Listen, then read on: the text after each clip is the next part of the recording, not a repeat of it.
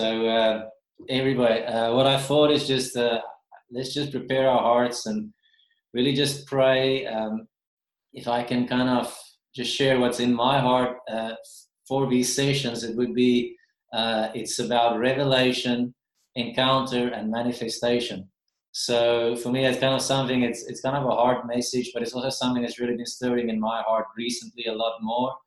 And um, when I decided to do this, because I mean, lots of people are doing stuff right now, so I don't want to be just adding to that. Um, but I just uh, I felt that God wants to do something in it and in the season. So let's be expectant and see what He wants to do. Um, and uh, uh, you know, let's trust Him for something special. There's no reason uh, why we cannot get absolutely whacked or whatever it might be right where you are uh, really touched by God. There's no reason why we can't get healed. Not, none of those things is a problem. Uh, you all are on fire, hungry people, and um, I know that there's no limits. So, so let's just take a couple of minutes, maybe five, even ten minutes, and, and just start praying together. Um, uh, and uh, just praise in. If you can pray in tongues, let's pray in tongues. But, re- but let's really praise in uh, for a couple of minutes and just say, Lord, we, you know, we want to move forward. We, we want to see what you're doing right now, and uh, uh, and just engage the engage heaven, engage the throne room, and let's just say, Lord, we're hungry and we're ready for this. All right, so let's go for it.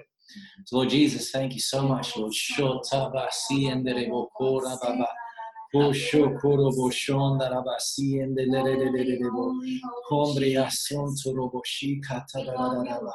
coro scenda la rabascia, andava sonto, robo cora, chi andava bassende le vedego.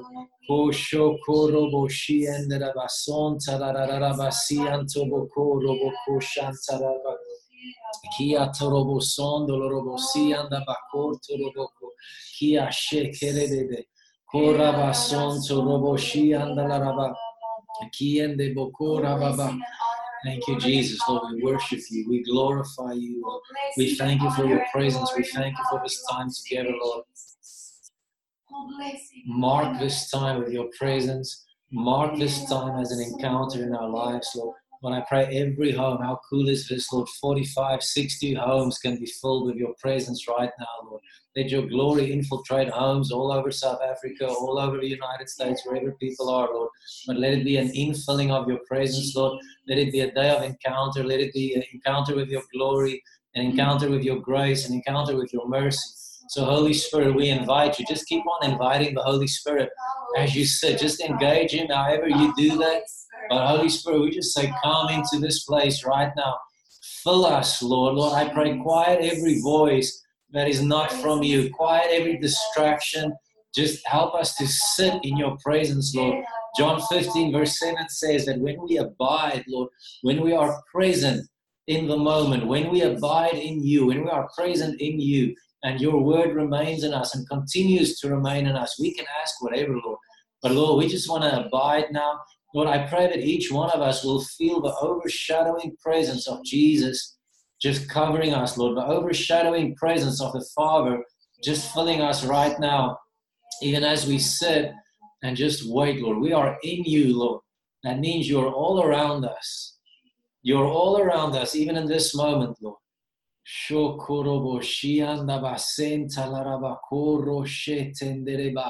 Thank you, Holy Spirit. Fill us, flood us with mercy, flood us with grace.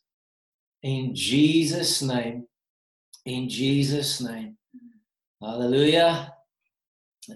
All right. So thank you for that. And uh, I think we might have a couple of more people jumping in and out uh, as we go ahead. So uh, uh if you see me distracted, it's just because I'm saying they are allowed to come in.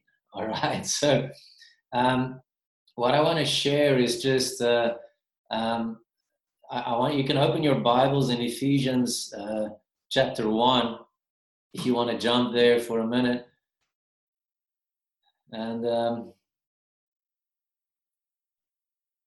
you know, we, as I begin this, I want to go to one of the, the apostolic prayers that we find in the New Testament. Uh, uh, Paul did a couple of those. You know, there's the high priestly prayer, which is also an apostolic prayer in John chapter 17. There's this one, Ephesians 1, Ephesians chapter 3. Uh, he's got a couple all throughout his letters. And it's these uh, prayers that just um, kind of resonates into eternity. And it just, you know, the power around it, the truth that's embedded in that, uh, it's just so powerful. And it's something that, uh, um, you know, keeps speaking and it keeps having an audience in heaven and it keeps having an effect on the earth. You know, it's a prayer that doesn't get old, basically. Uh, that's what it's about. And and before we jump into that, you know, I, I did a um, a broadcast the other day where, uh, you know, we're, we're me and John Louis, a friend of mine from Pretoria, we were talking about kind of what what does the end time, you know, the end time army look like, and it's not an end time theology doom and gloom thing. It's just what does um, you know this generation? What are we supposed to step into to see the harvest come in and to see you know uh, you know what Jesus wants to have done uh, to see that manifest? And uh, that kind of got me going on a couple of ideas, just thinking what you know what it is that the Lord wants to do and and what what would that look like. And uh, I believe that one of the keys to to anything is, is revelation. You know, the, the minute that, that revelation comes into our life, um, it, it just opens up a different realm in God. It opens up a different place in the Lord that we can go to uh, that allows us access into heavenly places, access into the Spirit, access into places of His character, um, you know, that we haven't been allowed to go into before. Um, one of the scriptures that personally uh, shaped me when when I started in ministry about 12 years or so ago uh, was that verse in, in Luke chapter 24. Uh, I'm not exactly sure which, which, what verse it is, the number, but it's the verse where we all know the story where it was the guys walking on the road to Emmaus, and it was the two two disciples walking next to Jesus, and they had this awesome conversation uh, with the Lord after, you know, after they had a um, you know the crucifixion and jesus being dead he, he, he, was resurrected already but they were kind of still kind of reeling around about what's happening. And they they, they meet jesus on the road. I mean you all know the story. They had this long talk with him. Uh, they, they didn't get it. Finally uh, finally he, he, he breaks the bread and their eyes open up right? And they go oh my goodness we've been walking with jesus you know all along and we and we didn't we didn't see it. We didn't realize it and um, and then they make this statement, and, and that kind of got me forever. The statement is he said, to, they looked at each other and they said, Did not our hearts burn inside of us as he opened the scriptures to us, right? And, and there's something about that burning, because that to me is revelation. It's, it's a different level of understanding when we step into revelation, when, when, it's, when it's true revelation knowledge that is downloaded into our, our thank you, Luke 24 32. I see that. Um, so it's a different level of understanding that comes into our life when it's when it's through revelation.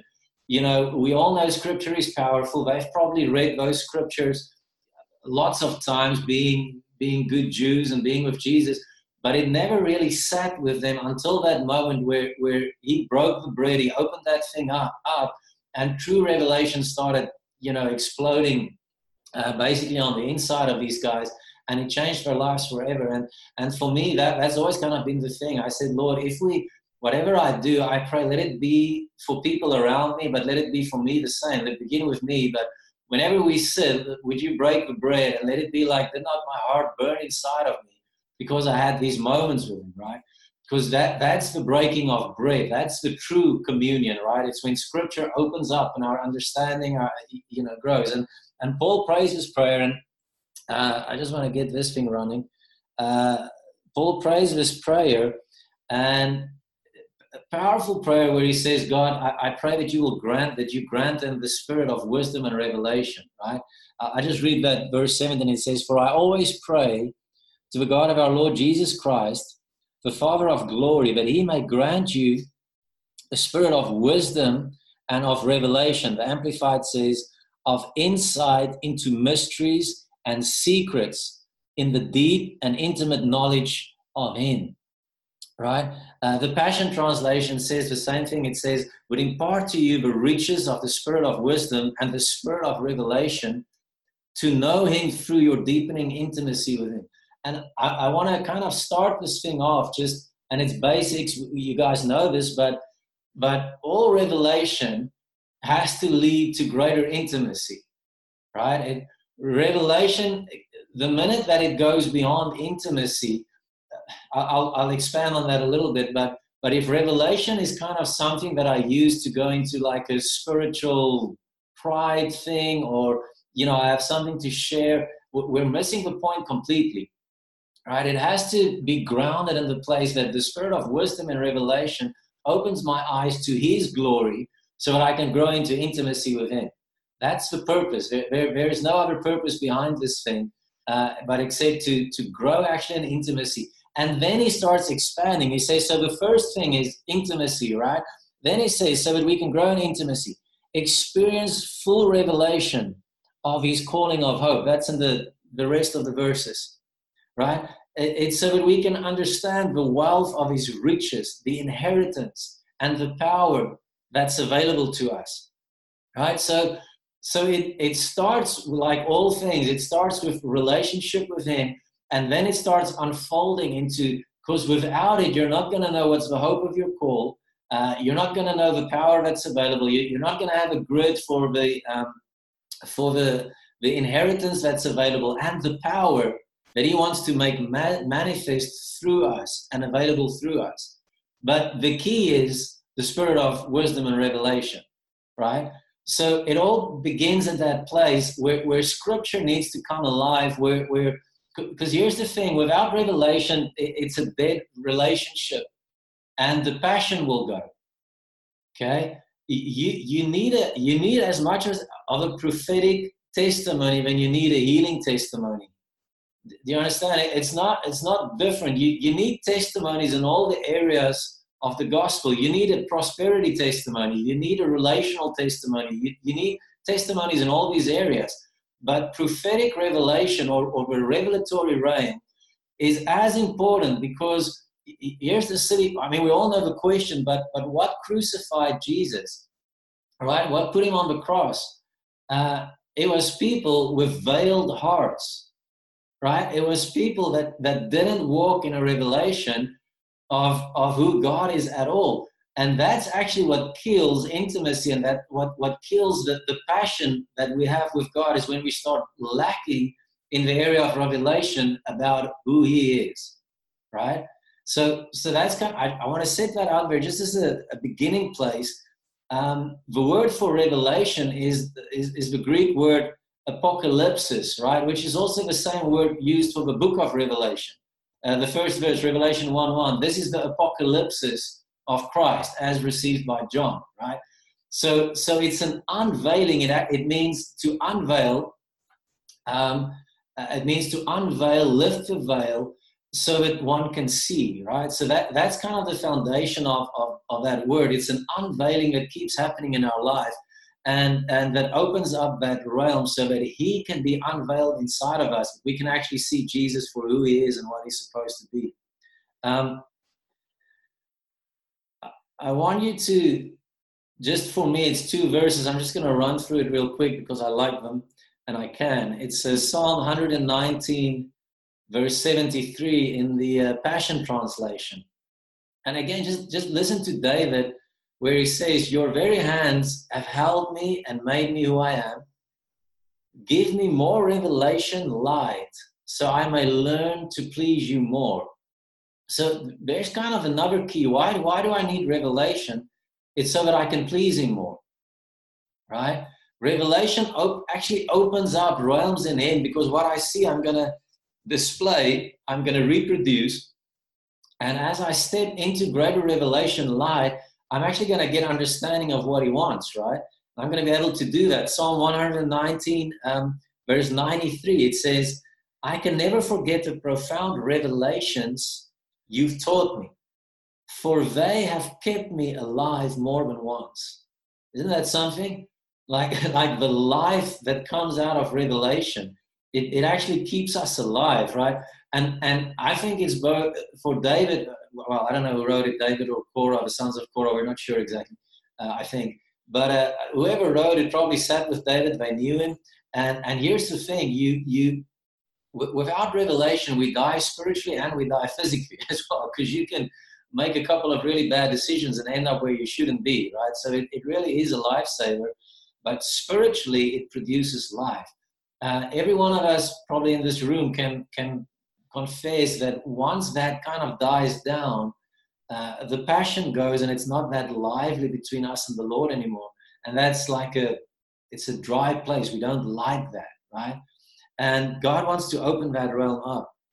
If you can, let's quickly go to uh, uh, Second Corinthians chapter 3. Uh, it's real famous verses. I just want to jump us through that real quick, and then we'll then we'll step into uh, you know just hopefully some more practical stuff. But again, just look at this you know, it always fascinates me when I read when I read the letters of Paul. You know, because Paul is this left brain guy. Uh, you know, that's how we kind of perceive him, the scholar of scholars. Yet his whole life, his whole ministry was birthed out of a revelation personally received from Christ. Galatians chapter three.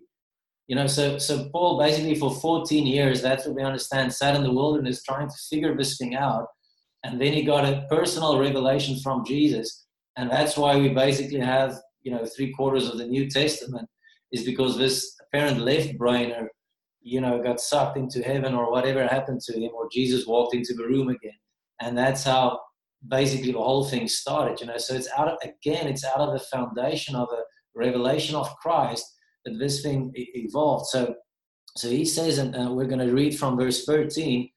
I'm going to grab some water. Um, it's a long build up. He says, uh, speaking about the new covenant, old covenant, he says, Nor do we act like Moses, who put a veil over his face so that the Israelites might not gaze upon the finish of the vanishing splendor which had been upon it, right? In fact, their minds were so grown hard and calloused, they had become dull and had lost the power of understanding. For until this present day, when the Old Testament, the Old Covenant is being read, that same veil still lies on their hearts, not being lifted to reveal that in Christ it is made void and done away. And um, just pause there for a minute. So, so Paul is kind of, you know, using this analogy, and just just remember when he writes and when he says this, there, there was no Old Testament or New. There wasn't a New Testament. That's the point. They only had the, the law and the prophets. And what Paul is trying to say is that these guys were, were you know, the Pharisees, the Sadducees, the Jews in general, they're trying to interpret the law and the prophets uh, without Jesus. So they're, they're going the wrong way in, right? Where we are to interpret the law and the prophets through the manifestation of Christ. And that's what that's what changes things around completely is everything that we do in terms of interpretation, because again, remember, they didn't have a New Testament. They were actually living it, right? These guys were, were creating that, that testament as they lived. And how did they get it? Actually, from the Old Testament. Never forget that the revelation you see in Romans, in the book of Hebrews, all of that, book of Revelation, they drew from Old Covenant but what, what changed immediately from, from, from the covenant before Christ to after Christ is suddenly I can interpret life through the covenant that Jesus created on the cross, through the manifest presence of Jesus. That, that's the biggest game changer ever, right? It's the fact that you interpret through Him and you look at the law and the prophets, and suddenly it becomes alive like never before. But um, if you don't do it like that, it's still a man made thing. And even the New Testament, although it's inspired by the new covenant, I can still read it with a veil over my heart. You know, we can still read it without revelation. So we can go into all of this stuff, we can have information, but without that actual encounter, without that knowledge that's going to change us and shape us, and, and experiential knowledge that pushes us forward. You know, it's like it's like people quoting constantly, listen, I'm a new creation. Uh, I am holiness. Yes, you are. That's absolutely true. But a lot of us aren't living holy yet So what? So what? What happened there? So you you have the information, the knowledge, but it hasn't become experiential yet. You understand? We we we we claim things in the gospel, but you haven't seen it yet. Although it's a theological truth, it hasn't become revelational truth in your life. And that, there's a big difference between that. And, and this is the thing there, there was glory uh, on the old covenant. He says that there was glory. I mean, enough glory that Moses' Moses' face was shining, right? So I don't know how many of you had a shining face recently, but he, he obviously had that, right? So there is definitely glory on that thing, but there is a glory that surpasses, and this is what he's, he's kind of getting into, right? Robert, I don't know if you're still there, but this is probably your scripture, uh, Sons of Glory, man. So, so here we go. But um, Moses, here's the thing Moses was man, and they could handle man, right? And, and what I mean with that is everything that Moses produced was from an earthly perspective, although he received it from God. But but the point that I'm trying to make is in the essence of who Israel was, they could handle Moses because it was natural in a certain way, although there was a lot of supernatural elements. But what I mean is, the moment that Moses wanted to speak to them, he had to veil his face because they couldn't handle the glory. So they, they could handle fallen man, if I can put it like that. Inspired, but but but glorified man was way too much for them. They couldn't handle that, right?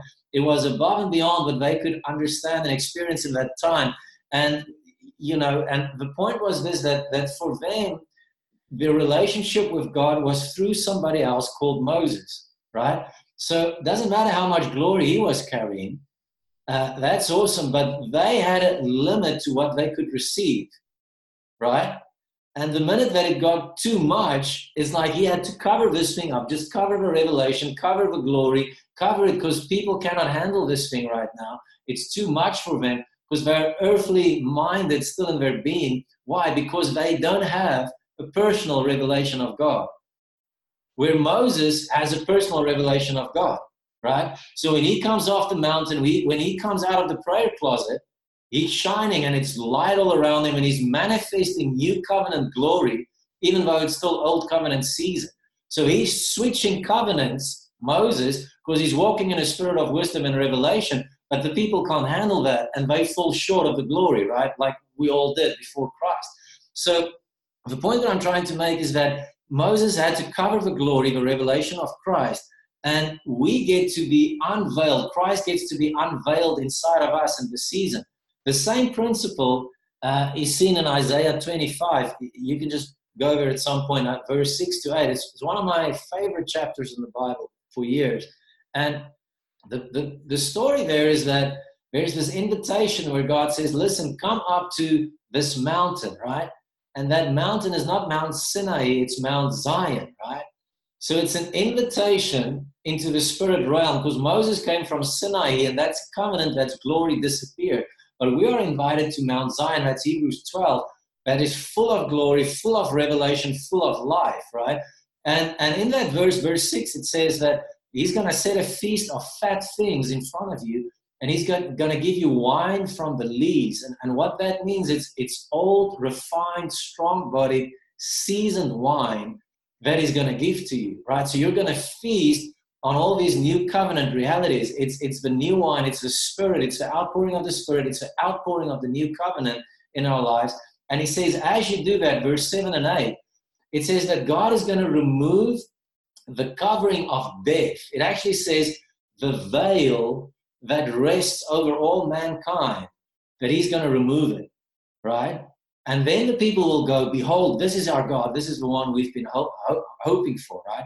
The point being that, again, it's, it's through the new covenant reality, through spiritual truth, spiritual reality, that, that we step into the breakthrough where the veil is actually removed over our hearts and we get to see. And I know the veil has been torn, it's been ripped, all of that stuff. But I'm talking about distance between me and God, distance in the terms of, of living in a revelatory realm with the Holy Spirit. Um, it's interesting. I'm, I'm not going to make this theology, but it, I just thought about it this morning. Uh, you know, Proverbs 31, it's where, uh, well, we believe it's actually um, uh, Bathsheba, how would you say that? Anyway, uh, Solomon's mother uh, that actually wrote that chapter 31 of Proverbs. And then she says at some point, she says, Hey, give strong drink as medicine to him who is ready to pass away, and wine to him in bitter distress of heart. And I was kind of thinking about that and thinking that's exactly who we were, man. We really needed some wine to get out of out of death, out of the law, out of the old covenant, man. We needed to get into that place where we truly become alive. But anyway, it's just I thought it was fun. Um, he says that this veil sits over the mind and the heart, right? It's the letter kills, but the spirit gives life, and and we have to get get that out of the way, and we have to start moving forward. And and what I believe for for us as a, as a group, I know most of you pretty well, but what I believe that that we need to be watchful for is that yesterday's revelation that that doesn't become the veil of today you know, it's so easily that what I've seen and what I've experienced, that that kind of becomes the veil in this season of my life right now. And that thing actually prohibits me from stepping into future and further glory, you know. Uh, it, it's simple. It's like Moses when the snakes bit the Israelites. Remember that fun story? Uh, and uh, God said to him, All right, I want you to make the bronze serpent, put it on the, the stick, and when you lift it, whoever looks upon that will be healed, right? So Israel had to work through, okay, the, the serpent is bad. Why are we looking at a serpent, right? So yesterday's revelation almost kept them from today's healing, right? And then years later, we see how that serpent actually became an idol. I think it was in the time of King Ezekiel, where that, that, that serpent actually became an idol right? So what, what once was bad suddenly became revelatory in the next realm. And then when you get stuck on that, it actually becomes an idol in the future. so we have to kind of be able to progress and to be like water with the Lord and progress and flow where the stream goes. And that doesn't mean that old revelation is not relevant. I'll, I'll get into that in a minute. It just means watch out that we don't measure everything through what happened in a season. I've been doing this now for a couple of years, and it's and there's stuff that I taught in the beginning that I wouldn't touch now, you know, that I wouldn't even say because revelation grew. There was progress. My heart wasn't evil, it wasn't wrong, but it's just stuff that I, you know, I've seen different things right now. And we have to be able to be progressive uh, in that season. And that's exactly what happened to Moses because it says that Moses, Exodus 34, it says when he went into the tent of meeting, he had he removed the veil. Every time he went in, he removed the veil, and when he came out, he was glowing. right? So, but when he stepped into God's presence, the, the picture for me is just to, to be able to step into the Word, step into the presence of the Lord uh, without preconceived ideas, without filtering things through what happened yesterday and the day before. So Moses could make that difference. Some things are veiled before man, right? Because listen, there, there, there's a place where certain revelation needs to be kept to yourself for a season because the people aren't ready for it right? Sometimes there's things that that needs to grow on the inside of you and you need to veil it when you're amongst men. but when i'm before the lord the veil needs to come off right? I need to be open. It has to be face to face. Otherwise i'm going to miss on the blessing and the glory uh, that he actually wants to release uh, in my life. It goes on and verse um, uh, verse 15, it says, Yes, down to the very day whenever Moses is read, a veil lies upon their minds and hearts. Right? So that's why we have to guard our hearts, we have to guard our minds, and we have to interpret life through the words of Jesus and not the other way around. Right? They, they still wanted to interpret things through the law, through Moses. You can't interpret God through man. It's the other way around. You know, we, we have to get that transition right Otherwise, we're going to fall short. Verse 16 But whenever a person turns in repentance to the Lord, the veil is stripped off and taken away. Um,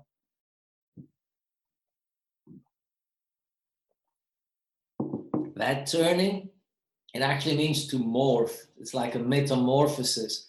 So you turn, you you. So it's not just a, you know, I turn from my sin and I go the other way but it, you actually turn into the person of Christ. So it's it's that intertwining with the Lord. It's where you connect, and it's like that that strands coming together. My life and His life, it, it, it interjects almost, and it connects in a way that's different. So it, it's it's one thing to turn to the Lord and to behold Him in that sense from a distance, but you're looking at Him. There's a different thing to turn into Him, to metamorph into Him, so that I actually become Christ-like and I start displaying Him. Right? It's a big difference. You know, we can look at Scripture and we can read it, so we turn to Scripture, but we haven't turned to Christ.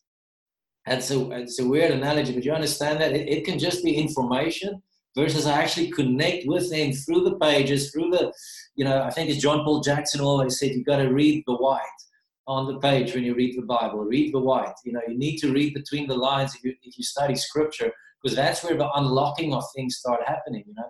And you have to be able to morph into Christ. And that's where true life gets revealed. So when I actually take on the nature of God and I start stepping into that.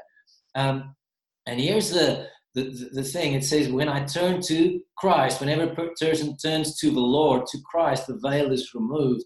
And again, we have to step into deeper revelation of Jesus. Listen, this stuff is, is, is simple, but, but this is my point. Without revelation of Jesus, you are going to be a weak Christian. And, and what I mean with that is you have to know who He is. You have to know for yourself who God is. Otherwise, when the storm comes, you're going to stumble if you don't know who He is. You have to know that because this thing will be tested in you. It's more than the word over your life, more than the prophecies over your life, but who is He? What is He like? What is His nature? What is His character? Because that's what that's what's going to sustain you. That's what makes you stand up in a business meeting and say, listen, this is what God says, we're moving in this direction, right? And, and you have the confidence that He's going to meet you on the other side. But without the revelation of Christ in you, you're going to be you're going to be weak, right? Because you're not going to know, you're not going to be able to withstand the storm. Because is He going to come through for me? Is He not? You know, what is He like? I don't know.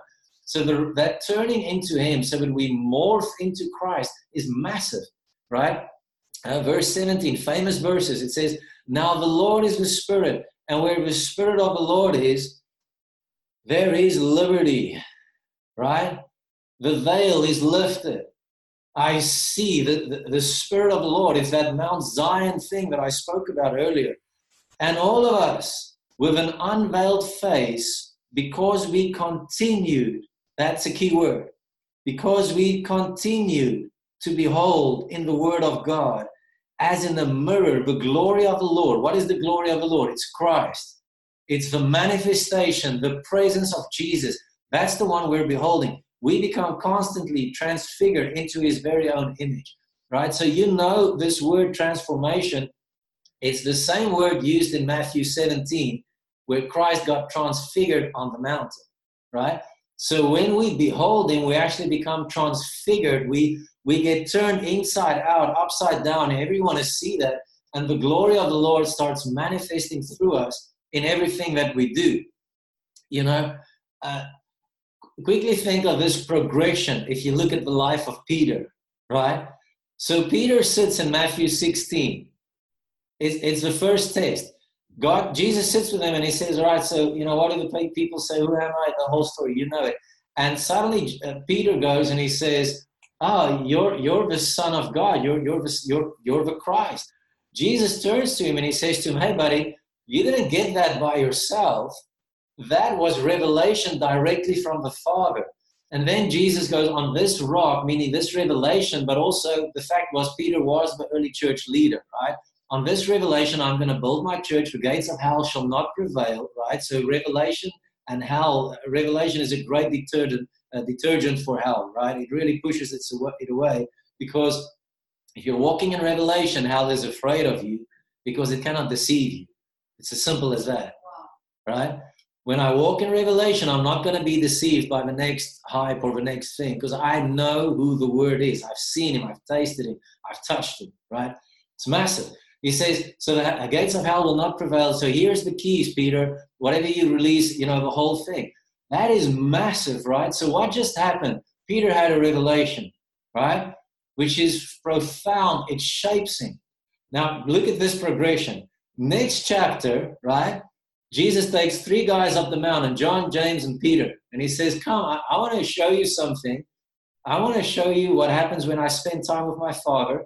I quickly want to show you what happens uh, who I really am. Because, I mean, they know, he, he just had the revelation listen, Jesus, you're the Christ, right? He, he just, he, he finally gets it. He's like, oh, I mean, Jesus has been talking over and over to them listen, I'm going to be glorified, I'm going to be magnified, I'm going to sit at the right hand of my Father, we're going to rule all of this. It's awesome. And they all went, it's amazing, but we're still wondering when is this kingdom coming when you're going to draw your sword and we're going to get the Romans out of here, right? So, in all of the hearing, the information, he had a revelation that this is Christ, but something hasn't dropped yet, right? Something hasn't shifted completely yet. So Jesus goes, All right, I'm going to help you. So he takes these three guys up the mountain. We all know what happens. Jesus starts praying. The next minute, he gets what? Transfigured, transformed from glory to glory to glory. His face shines like the sun. His robes are glistening like lightning. And it is chaos on the mountain, right? Peter is freaking out. He's going, okay, you know, should we build something? Elijah, I mean, the cloud of witnesses here. So, I mean, everything's happening now. This is getting fun. And Peter still stands a little bit. Then the cloud comes and overshadows them. The glory that, you know, the, the glory of the Lord comes. The Father speaks and says, This is my son. Listen to him. And that was it. They're out on their faces, right? This was too much for them, right? They couldn't handle this thing anymore. On their faces, and Peter is a changed man, right? Because what, what suddenly happened? He shifted from, from revelation, which is powerful, into encounter. Okay? So revelation moved into an encounter with the glory. And suddenly, even though revelation is super powerful, but the minute that the encounter with the person, the glorified Christ came, these boys were different, right? Something shifts inside of them forever. Okay? But here's the kicker it still wasn't enough because later on, what happens? The same guy says, Peter, I mean, he, he got the revelation of Christ, he got the encounter, just three of them got it, but he got it. He got the encounter on the mountain. Now it's before the cross. He still didn't get it, right? And he goes, okay, well, you know, Lord, here we are. Uh, you know, Jesus says, I'm going to be crucified, I'm going to die, and, you know, I'll rise up again. He's still not getting it, right? I'm not knocking the guy. He, he died a martyr's death. I think Peter, that, you know, I don't think he always gets enough credit. Um, but but it's it's human. That's that's the point. And and he goes right, Lord, I'm not leaving you. I'll, I'll die with you. We all know the story. Jesus says, buddy, before the rooster crows, you would have denied me three times, etc., etc. What does he do? The guy with all the revelation, what does he do again? Denies Peter, uh, denies Jesus, right? Uh, again, and Peter is out of the game. He goes fishing in John chapter 21. He's like, I'm done with this thing. I, I'm not getting it, right? And what happens? Jesus bakes them breakfast.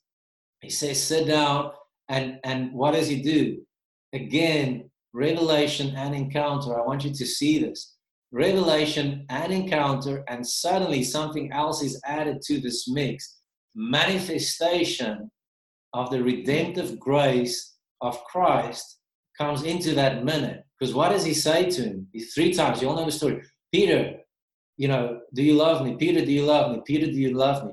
And Peter breaks and he goes, I love you, Lord. And he says, Well, feed my lambs, you know, take care of a sheep, the whole thing. And what suddenly happens?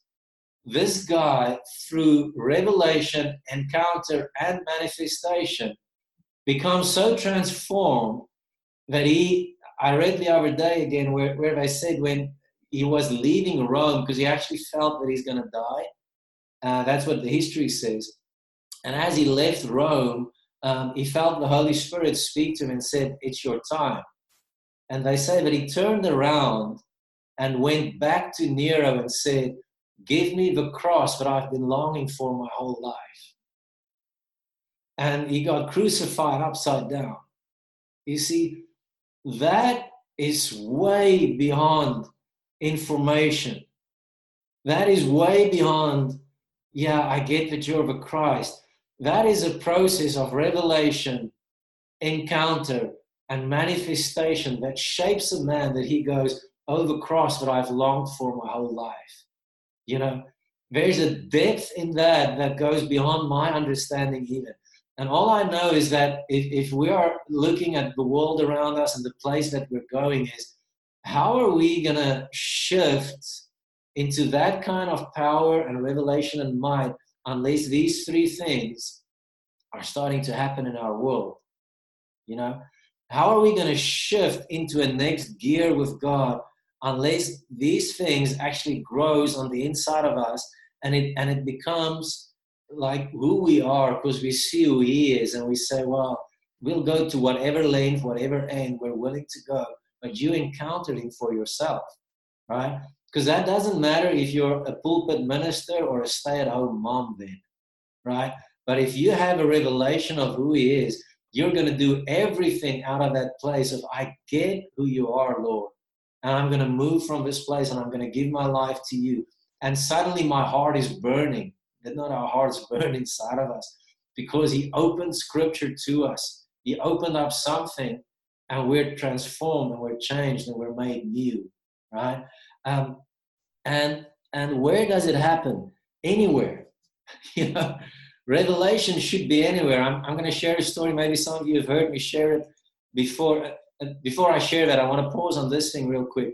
Just remember if you look at the gospel of john Jesus is constantly, it's amazing, but in the Gospel of John, if you look at it, he's constantly lifting their heads.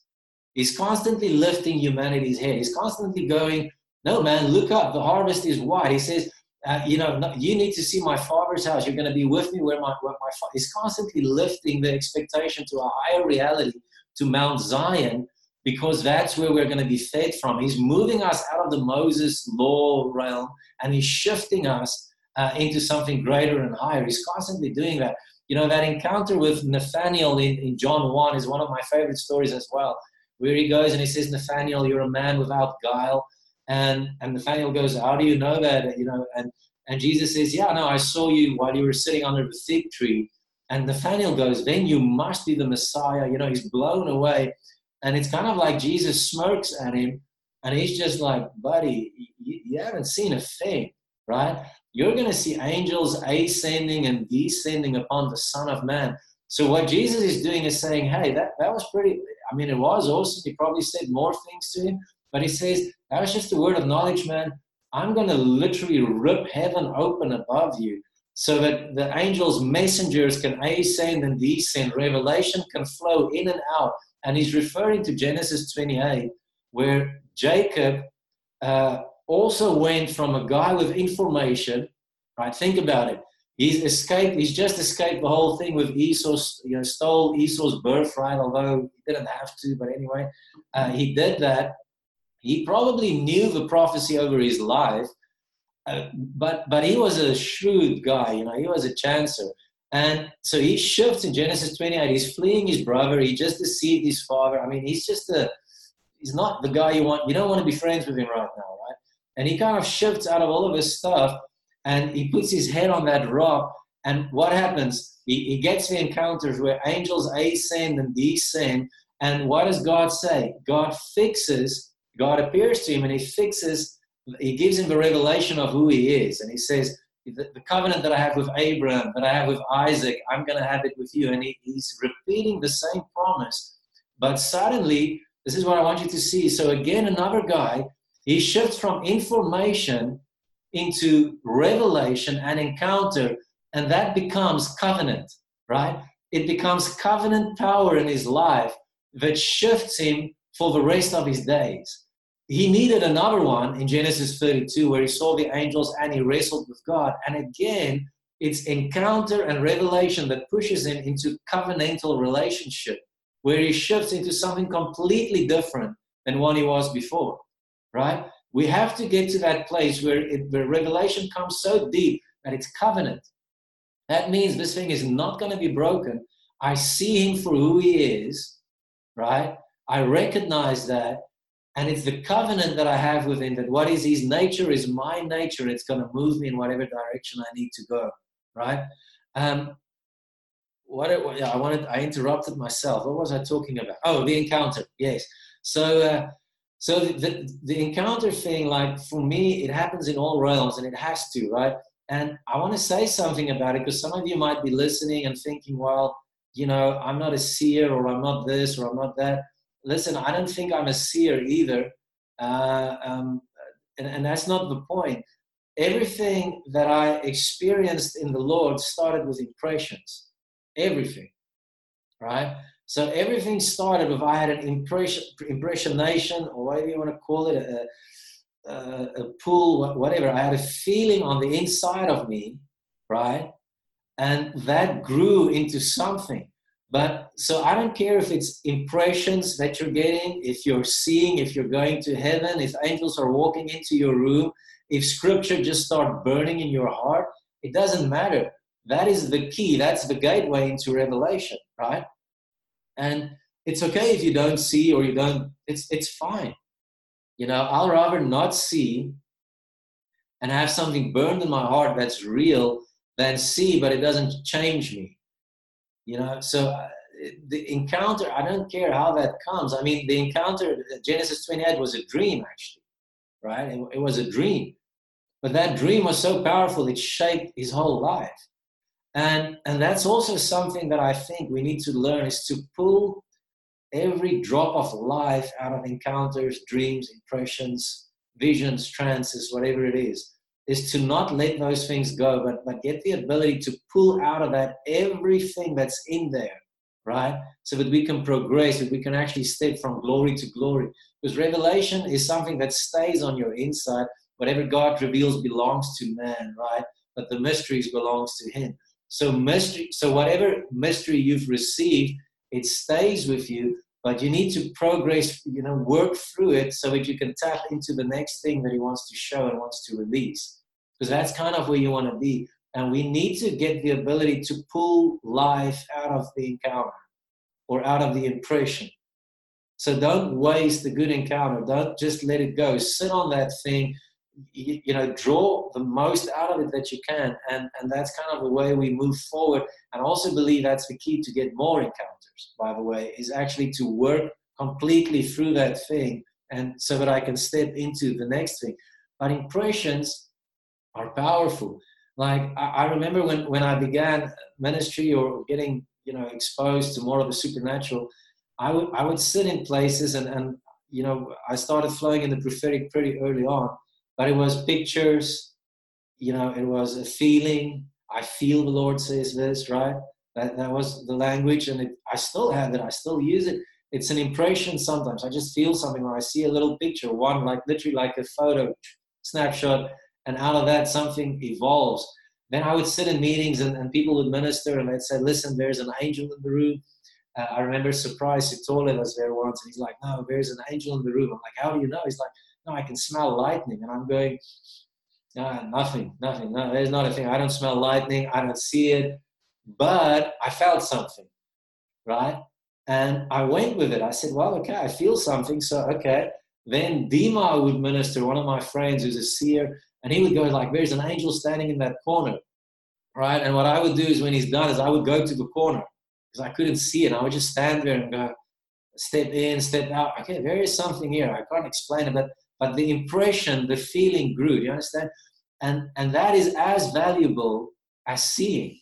It, it doesn't change it, but that grew into visions and more, right? And so you have to be able to take whatever he gives you and start working with it. Some people get such strong impressions. Like actually, um, I don't know who attended that conference with Shawn Bolz and Bill Johnson in, in February. But um, I was amazed because Shawn Bolz was talking and he says he actually he actually just gets impressions. Yeah. He has visions, but most of his words of knowledge that he gets, those accurate, crazy, it's impressions. You know, so it's not these open visions that he goes into. He does have those, but not when he's ministering in a public setting, which was quite, I thought it was pretty amazing because a lot of people, I think, are waiting for this, you know, scroll to run down from heaven with an angel announcing it, and then you see the number.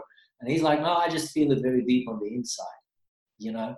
But that is a way of revelation that progresses or it stays at that. It doesn't matter. But the point is that the impact um, has to be deep.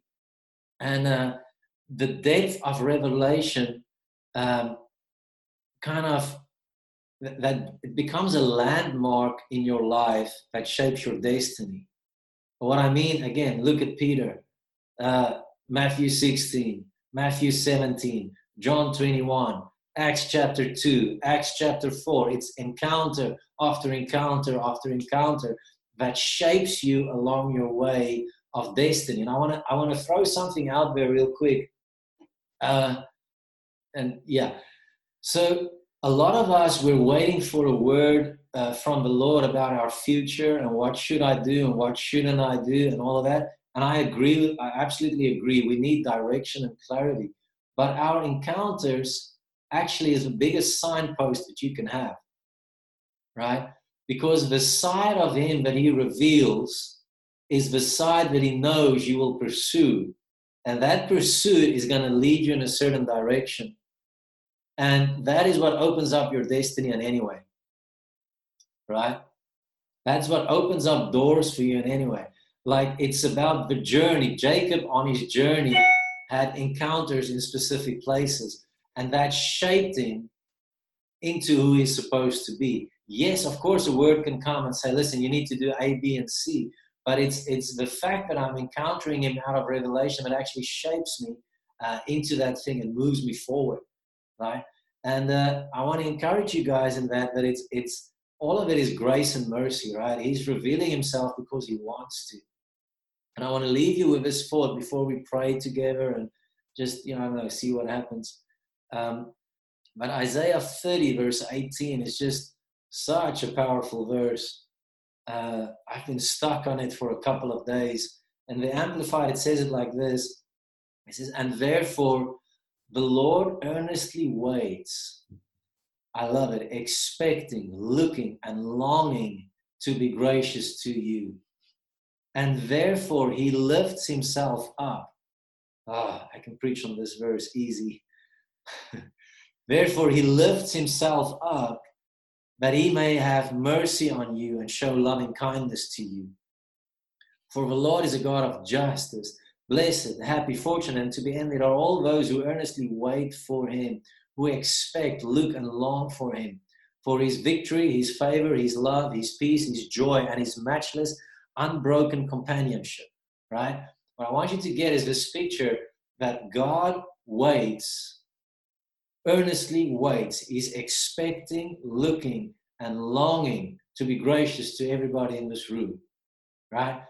He, he's looking for somebody. It's Isaiah 30, verse 18. He's looking for somebody who, on who he can pour his grace. That word grace is the word favor. So he's favor. Mary was, he had favor about, uh, uh, beyond all men. Jesus grew in favor with God. He wants to pour his favor out on you. He's actually longing and waiting for somebody to do it for. And if we just go, God, I want to grow in this thing, I want to grow in my understanding of Scripture and the knowledge of it, if we can actually just move in that, then God's going to release something fresh and He's going to release something new in the season. And I want you guys to really praise for that, to really praise for the Lord to come and do something phenomenal uh, in that way in the season so that we can actually move forward and just see a side of Him that we've never seen before. But these encounters has to become landmarks, right? Uh, all throughout the history of Israel, when they had an encounter, they put up an altar, right? And that Genesis 28, that stone became an altar. I want you to see that that stone that Jacob slept on, it became an altar. It became a place of sacrifice, a place where I put my head down and I said, Not my thoughts, not my intentions, but your will. And I step into the realm of revelation because he's doing something fresh and something new and something different. Some of you need to go back to old encounters, old impressions, and you need to use that as a springboard into what God wants to do now. You have to revisit those things, awaken those things again, and ask the right question like, who is it to you out of that revelation? You know, what is he doing to you in that moment? And as we do that, it's going to open up things, it's going to open up new realms of, of reality and revelation. And continue to ask him if, if, if there's a, a task or a, a, a call over your life and you don't feel willing to go there yet, then the depth of encounter and revelation with Him needs to come so that it will push you into fearlessness, so that you'll be willing to go. and that's what I want to kind of share on. And uh, you know, next week if we go ahead, I'm probably going to go in the same direction, just saying, listen, uh, we need to step into that a little bit more and push into the place of just encountering Him. Encountering Him, that's what I wanted to tell you, and I'm going to end. Uh, years back, I had uh, three very interesting experiences, and I share it because uh, uh, it just marked me really strong. I was three different places. I was sitting at one day. I was just sitting at the same desk uh, way back in Pretoria still, and I was doing. Uh, I was spending time with the Lord. And as I was doing it, a favor just manifested right in front of me. And I mean, it was closed room, closed windows. It was winter, and this favor manifested. And I, I was so excited because I was looking for all of these supernatural manifestations. That was awesome. Uh, then about two weeks later, I was changing Ben, my son's diaper, uh, which is not a glorious thing to do, and uh, as I did it, uh, the same thing happened. The favor just manifests as I'm doing it. I'm going, okay, yeah, this is exciting. And then I was in a tent, uh, closed tent, no windows open, in the middle of Mozambique in the north. By the way, pray for Mozambique. Um, but uh, I was there on outreach with David and the team from Iris. And uh, the next minute, a favor manifests right in the middle of us. Me and another guy saw this favor. We're all freaking out. Yeah, it's awesome. Anyway, so life goes on. I'm kind of thick headed and not getting it.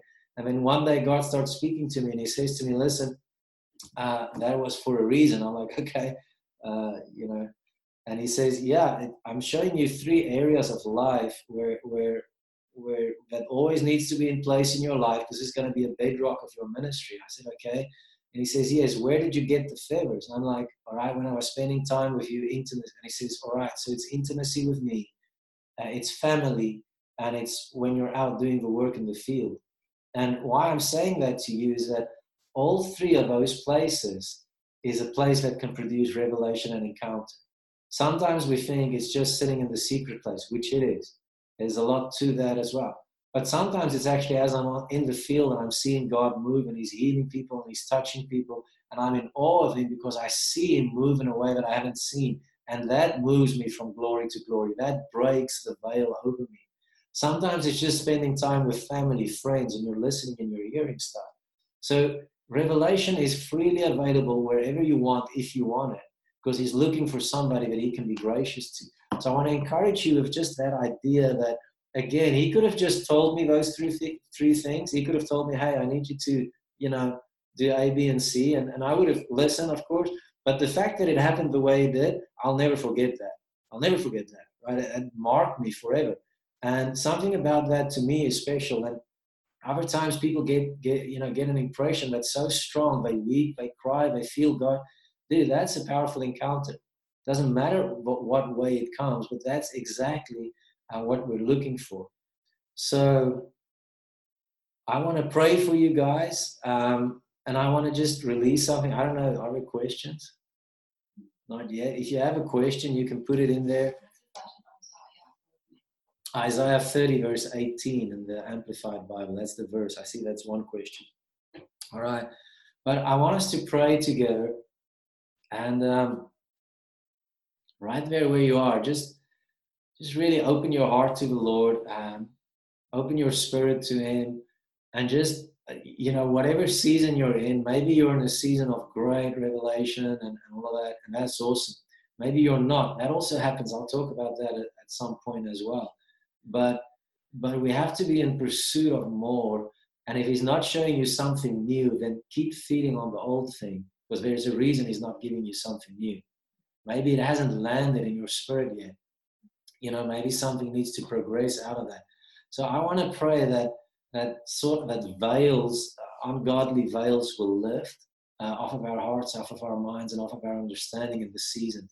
And that we'll just go into a next level of encounter. So, Lord, I, I just thank you so much for who you are, Lord. I thank you for your mercy. I thank you for your grace. I thank you that you are literally waiting, eagerly expecting, looking, and longing to be gracious to us, Lord. You have a hunger to bestow favor on us as people, Lord. You want to pour your mercy and your grace over us. So, Lord, we come today and we sit under that in this moment. We just sit under that grace and we receive and we wait and we say yes and we expect more. We want to drink deeper. We want to go deeper, Lord. And we just say, pour out more of your spirit, more of your presence, more of your glory uh, in the season, Lord. Just reveal a greater level. Father, I want to pray for people with callings over their life, but they're afraid to step into that thing. I want to pray that you will break fear through revelation, encounter, and manifestation in this season.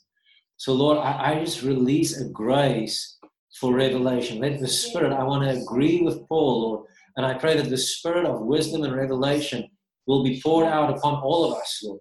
That we'll grow in that, Lord. We'll step into something new in this season because of that, Lord.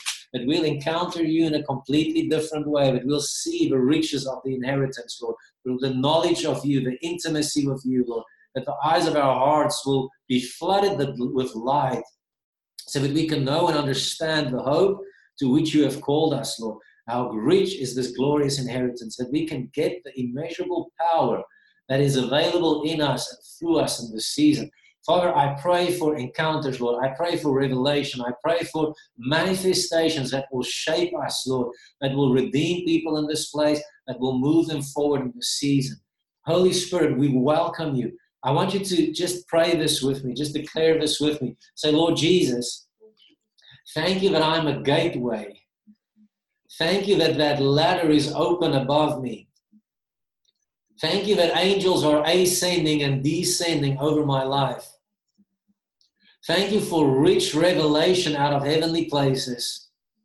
Thank you that Psalm 24 says that I am a gate, Lord, and I open the gate. I open wide my spirit gate, and I say, Lord, let revelation flow like never before in the name of Jesus. Lord, I remove the veil of the past. I remove wrong thinking. I remove the veil of offense, the veil of bitterness, the veil of anger, uh, the veil of um, religion. Lord, let it be removed from my heart.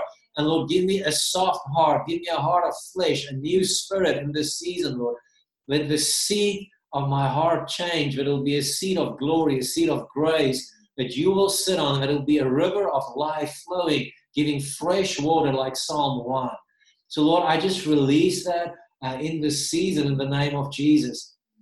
Um, I see some of you sitting. I'm not going to be able to see you now. I wish I could, but I see some of you sitting, and um, it's like there's a. Uh, it, it's like you, you get recurring dreams, but it's it's frightening dreams. It's not nice dreams. It's scary dreams, and it's kind of um, it's positioning you in a place where it's actually blocking you from flowing in, re- in the revelatory realm. And uh, I really, if that's you, just throw a comment real quick, just thumbs up or whatever. I don't know how that works. It makes sense, but it feels like some of you are getting, you know, recurring dreams, but it kind of throws you out of what God wants to give you. Um, I really would love to to pray for that uh, in a minute. Yeah, thank you, Jesus. Thank you, Jesus. Yeah, also I see people with like a right knee. I keep getting right knee injuries uh, stuff that's happening on that side. And uh, I want to pray into that. I want to pray for you for healing uh, in that regard as well. Um, yeah. Thank you, Jesus. That'll be crazy, but is there anybody that actually has corona? You got tested? If you are, you should be alone now. But is there anybody that has it? All right, there's two people with dreams. Is there anybody else that, that has, a, or a relative or somebody that has corona? I'd love to pray for that. We're going to pray anyway. Is there someone? No, not yet. All right. Thank you, Jesus. The knee, is there somebody with the knees? That, that makes sense?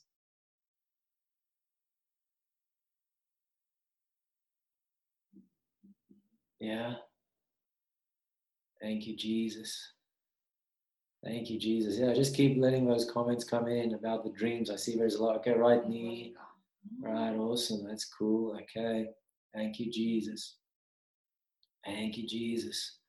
Lord, we bless you. We bless you. We bless you. Thank you, Lord. Thank you, Jesus. Thank you, Holy Spirit. Lord, I just start praying about those dreams right now. And I come in the name of Jesus. Father, I, I rebuke these demonic dreams, almost like, like night terrors or a torment thing. And I come against that in Jesus' name. We lift that thing right now. We command you to break in the name of Jesus. Lord, I, I pray for people that struggles to enter in because of unworthiness. Lord, we, we rebuke that thing right now in the name of Jesus. Let it break off. Let it break, break, break in the mighty name of Jesus. Let it lift right now in Jesus' name. Let the dreams push back in Jesus' name. Sure, it's literally like I see Genesis 28. Those of you with the dream, I see as you go to bed tonight, like you put your head on the rock, which is Christ, and you lay your head on the altar, which is praise and sacrifice, and you lay it before the Lord, and that realm opens up again. Father, so thank you that that realm of the Spirit, that ladder opens up in the season in Jesus' name. Thank you, Lord. Lord, I pray for the knees right now. And even as you're sitting, you're going to start feeling like heat on your knee. In Jesus, whoa, one of your knees just snapped. I literally heard it just pop like that. Then you just comment because I, I felt it so strong. It's like something just popped uh, on that knee right now. So, Lord, I thank you in Jesus' name. Just continue that healing. Let it flow. Let ligaments, whatever it is, if it's cartilage, whatever is necessary, let it just be healed uh, in the name of Jesus uh, right now. If there's somebody, uh, you had a car accident and I see it's like sometimes when you close your eyes to engage with the Lord, it's like that accident is, like almost you see the crash happening in front of you again. I know that makes sense, but I, I saw somebody who's sitting, you want to engage heaven. And as you do it, as your eyes close, you see that crash, uh, the car accident just unfold in front of you again, and it pulls you out of the presence the whole time. Um, is there somebody that relates to that? You can just maybe comment, Thank you, Jesus. Thank you, Holy Spirit. Just release right now over that person as well. Just release something uh, over them right now. In Jesus' name, break the trauma. In the name of Jesus, let their imaginations be washed, be renewed, and be refreshed. Uh, in the mighty name of Jesus. Thank you, Lord. Thank you, Jesus. Yeah, I I feel like there's somebody as well. Um, you you have dreams at night, but this is positive, by the way. So you you you you feel like you want to go into dreams and knees on fire. That's a good thing. Um, so so you when you have dreams at night, you kind of feel a presence in your room. And I don't know if you're not sure what it is or what the story is, but I, I, I kept seeing like there's somebody that that every night you go to sleep, you feel a presence, you're uncertain what it is. And I see this blue angel, it's an angel of revelation uh, that stands next to your bed. And maybe it's somebody that's experiencing something, or it's something that God wants to release in any way. So I'm going to pray for both. Yeah, okay, Carmen, is that you? Uh, it's an angel of revelation, right? And I see as you're going to look at this angel, uh, you're, you're going to start seeing a, lot of life. There's going to be a because angels are messengers. That's their job. So there's messages that that God is trying to release through this angel, and you need to just kind of open up and engage the Lord and the angel. And I know that sounds strange, but what I mean with that is don't be rude. Just acknowledge that it's there. I don't worship it or don't get weird, please. But just acknowledge that it's there and allow it to start speaking. Yeah. Thank you, Jesus. Yeah, Carmen, I, I see that angel and he has two keys in his hand, and it's new keys for ministry um, that God wants to place inside of you. Uh, it's it's it's like as you open it up, the one is like a golden sword, and the other one is a silver sword that is giving to you. The golden sword speaks of uh, speaks to me of, of something in faith. There is a faith word that's going to start coming out of your mouth. That's going to release something really fresh and really new in this season.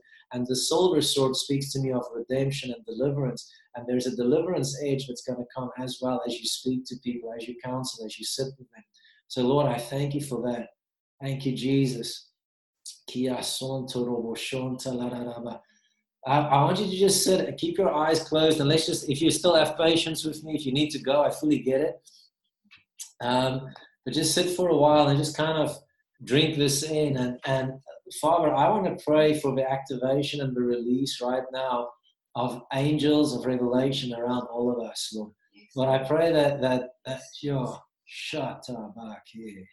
Those angels that are ascending and descending in Genesis 28 and on Jesus and on us. Well, that's angels of revelation. That's angels that releases the flow of revelation and life. And Father, I pray that even as we sit, that people will start discerning them in the room where they are, that their spiritual eyes will open up, and that something will start shifting in the atmosphere over us, uh, even in this moment, Lord. Even as they said, I pray that scriptures will start dropping in their hearts. Lord, I pray that dreams that they couldn't understand before, but after today, they're going to understand it. So, Lord, I just release that impartation right now in Jesus' name. In Jesus' name. And I pray that you'll just move over every house, Lord. Over every house. Let it be a Daniel anointing, mysteries of heaven. Let it be unfolded over us. Just ascending and descending. Sure.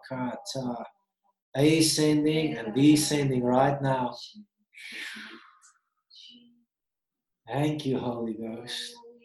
Thank you, Jesus. Shorabaku shontababa. Even as you close your eyes, some of you will start seeing like colors flashing in front of you. That's actually angels that God's releasing and stuff that's moving. Some of you will start feeling a different presence in the room. That's that's something about this realm that's shifting over us. Whether you see it or not, get the impression. That's all I want you to get.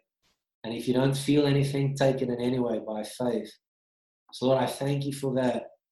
In Jesus' name revelation, encounter, and manifestation of the season, Lord. In the name of Jesus. Amen. All right. So thank you so much. I don't know if there's any questions. Um, I'm willing to take one or two, and then we can sign off.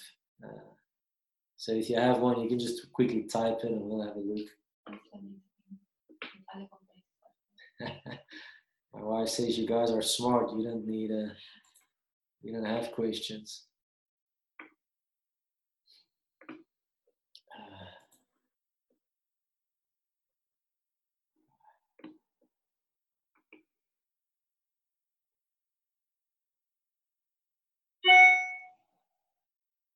awesome. Thank you guys. All right. I'll give it a minute or so, but uh, yeah, maybe leave a comment in Facebook if you don't mind, and if this worked for you, and then uh, and if you would like to maybe look at a mini conference thing, like maybe two sessions or something next week Wednesday, we can we can have a look if that's something that would be, you know, worth your time. Uh, we can jump into that. I would like to continue on this topic a little bit, and uh, you know, just see what the Lord wants to do. It's an awesome season, and we need to just kind of step into that and and go for it. All right. Any questions there on your side, though? Okay.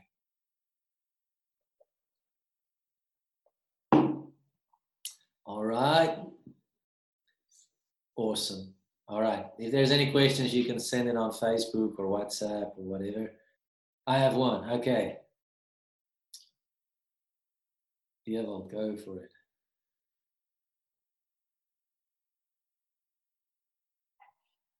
I don't know how to unmute you, Devil.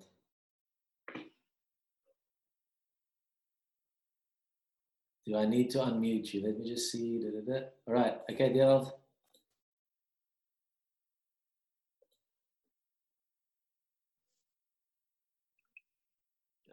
Can you guys yes. hear me? Okay.